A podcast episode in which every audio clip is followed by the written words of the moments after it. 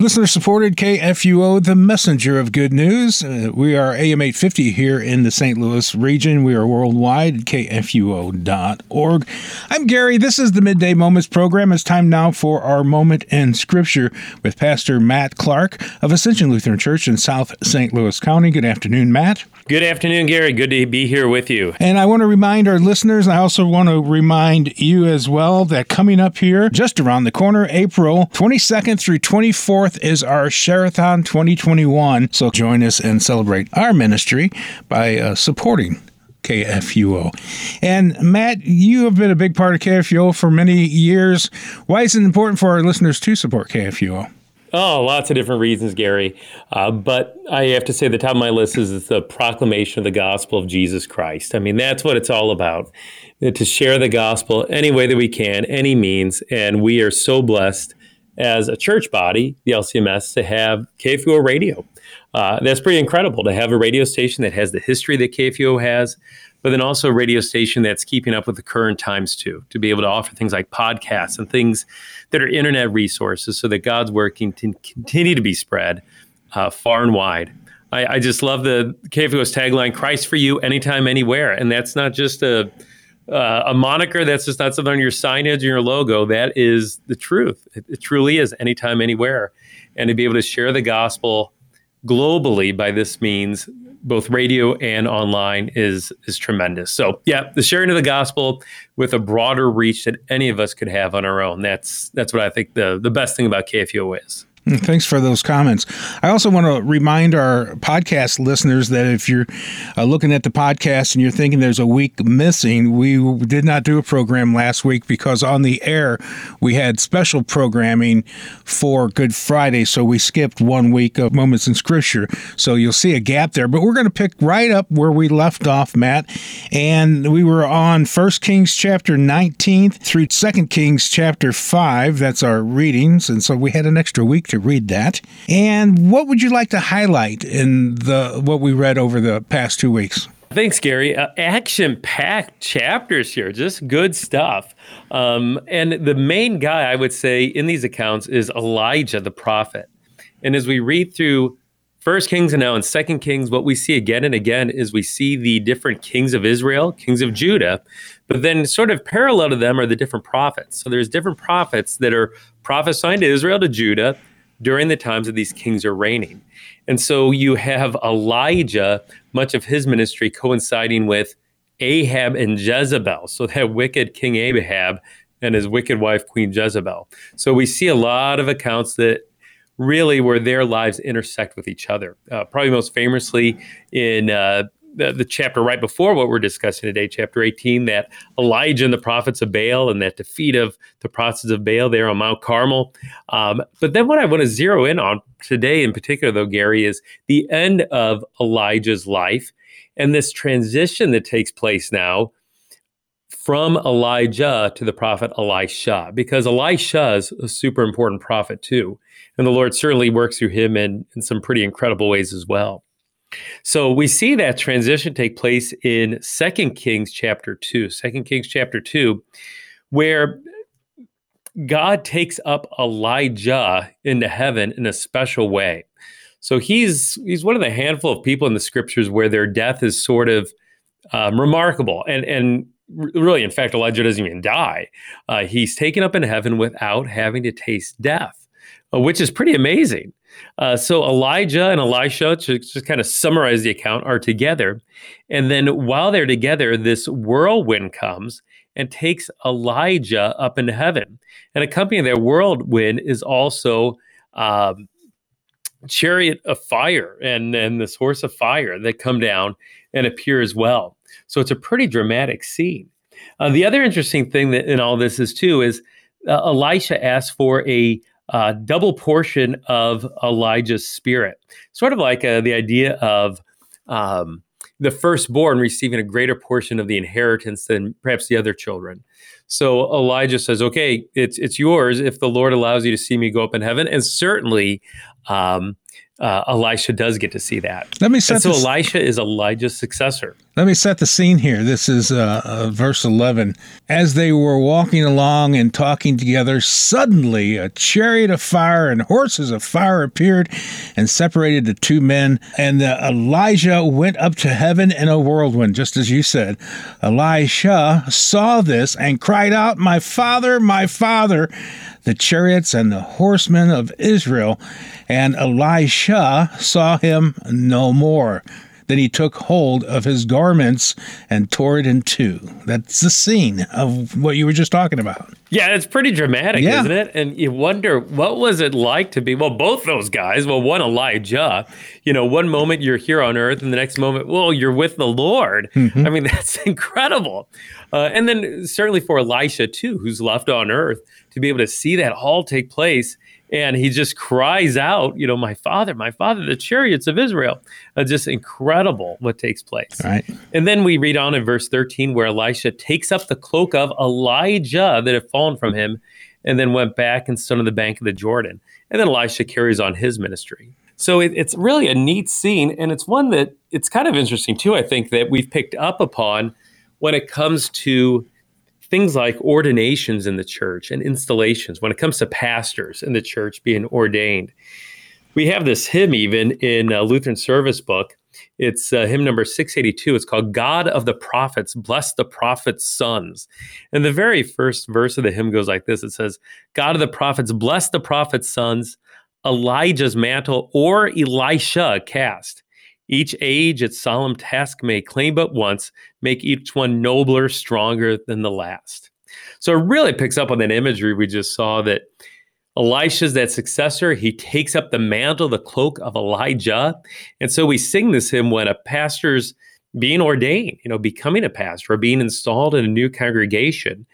And it's this recognition that even today, the ministry is passed on to the next generation, that each generation has to have pastors and has to have um, guys like you, Gary, that run KFUO radio and teachers and directors of Christian education and all those things, all those different aspects of ministry, it has to have a new generation with each generation that takes up that task. And especially within that ordination service, we're recognizing that in that pastoral office, that's exactly what's taking place. And we pray, make each one nobler and stronger than the last. Each one has a job to do.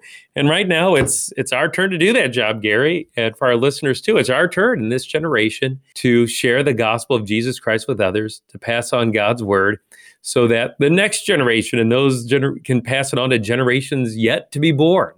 So really, I think it's kind of neat how we see this succession take place here between Elijah and Elisha. Um, so that I think is uh, worth commenting on, Gary. And then it picks up after that with Elisha's life and different aspects of his ministry. And I think one I'll, just comment on briefly is just when Elisha gets paid a visit by this na- man named Naaman, the, who is uh, the commander of the army of the king of Syria. Uh, and Naaman has a problem. He has leprosy. And so he comes to uh, Elisha there in chapter 5 of Second Kings, um, looking for healing. In fact, it was a servant girl from Israel in his household uh, that had been taken from Israel to his household that told him about Elisha. And so he comes for this healing and he brings with him uh, 10 talents of silver and 6,000 shekels of gold. So that's a lot. That's a 750 pounds of silver, about 150 pounds of gold. So we're talking a lot. And all these changes of clothes and all these other things. And he's going to give it to Elisha so that he's healed. And Elisha, he doesn't need any of that stuff. He doesn't accept any of that stuff.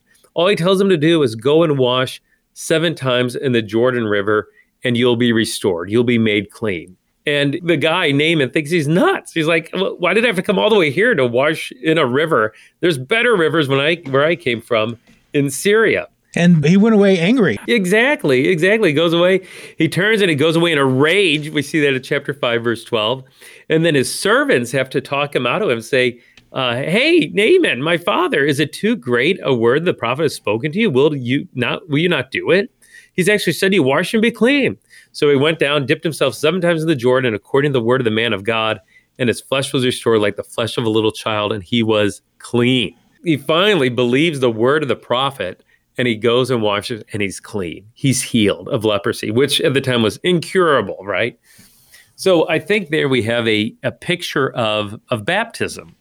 Uh, when we think of our uncleanness of sin, um, we need healing from that.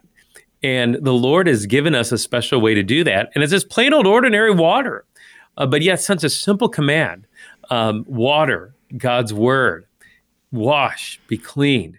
And as we come to the waters of holy baptism, um, with that word of the Lord connected to that water, we are made clean, spiritually clean, fully forgiven. Um, we are cleansed in even greater way than what Naaman experienced with his cleansing from leprosy. Right. Can you think of uh, why there was more than once? Uh, he said he was in the river how many times? Seven times. So, yeah. Um, I, I, think that's interesting. Seven times. And it doesn't really give us, the scriptures don't give us a, a clear answer as to why it was necessarily seven times. Uh, I think it's interesting that seven is a significant number in the Bible. It comes up quite a bit. Um, we think of the, the six days of creation and the seventh day of rest. It's certainly a number of of perfection as well. So the number seven certainly is significant. Yeah. And uh, for whatever reason, that is God's choosing to have that requirement of, right. of seven times in this case. Yeah. Um, I do think it's kind of neat that with when it comes to uh, holy baptism, you, how many times do we have to be washed? Well, just once. Once, once is enough. That reminds me of something. I don't know if you listen, yeah, listen to the program Issues, etc. many years ago, but Don Matzat, Dr. Don Matzat, was the host of that program for many, many years here on KFUO before Todd Wilken took over the reins. Yeah. And he had a caller call in. I used to run his control board on the uh, the program. He had a caller call in once, and I, will never forget this. The caller says, Well, I've bounced around from church to church. I was baptized uh, as a Baptist, and then I, I joined the Catholic Church, and I was baptized in the Catholic Church. And then I was uh, joined another church, and I was baptized in that church. And then I came to Lutheranism, and I was baptized in the Lutheran Church. And Don Matzat says, Well, let me tell you something. You were baptized once, and the other three times you just got wet. Because you're right. Yep, you're baptized once. That's right. That's right. Good answer. Well, yeah, in, in Ephesians, you know, Paul talks about how there's one faith, one baptism, one God and Father of us all, right? And I should so there's one baptism. Right. There's one baptism, but I should make a, a, statement that people realize we're talking about being baptized in the Father and the Son and the Holy Ghost, the the the pure baptism. Yeah. So we're talking about being baptized according to Jesus' command. Right. Just as Jesus said to be baptized. We think of the Great Commission where he says, Go and make disciples of all nations, right? Baptizing them how? Well, in the name of the Father, Son, and Holy Spirit. And so once is enough. That's exactly right. Good answer, uh, Pastor Matt said. That's that's good.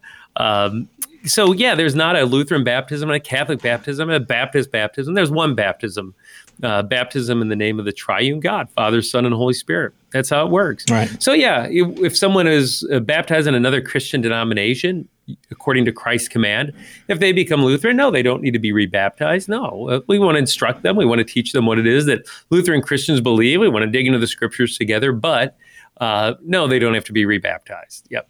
No, once is enough. Once is enough. Okay. Anything else from our reading? Well, no, I think, you know, I just real quick, Gary, reading on, there's a, you know, again, Elisha doesn't accept any gifts from this, from Naaman, all these, uh, the, the garments and the, the money and all these things.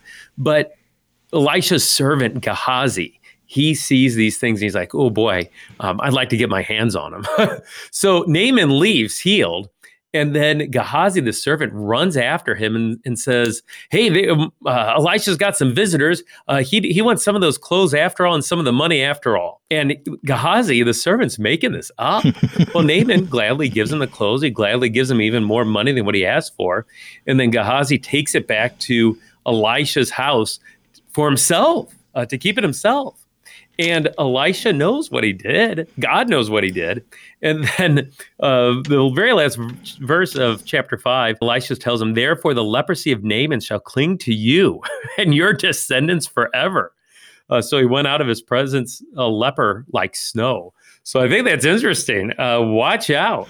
Gehazi now had leprosy himself because of his greed and his deception. Mm-hmm. So uh, don't mess with a prophet of the Lord. Don't try to deceive him. Don't steal.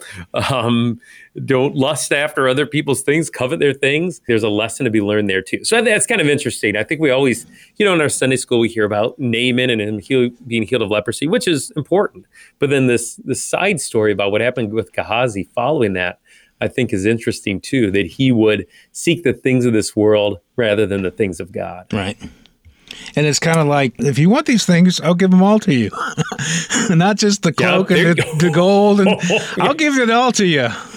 That's good, Gary. You want Naaman stuff? Okay, I'll give you Naaman stuff. You got his things. silver, you got his clothes, now you got his leprosy too. Oh yeah. boy, that's good, Gary. Yeah. That's that's basically what happens. Yep. yep. Would you like to lead us in a prayer? Sure. Uh, Heavenly Father, we thank you for uh, the joy and the, and the happiness that comes from studying your word. Uh, thanks for the opportunity to to talk on KFUO and, and to have a little fun with uh, the scriptures.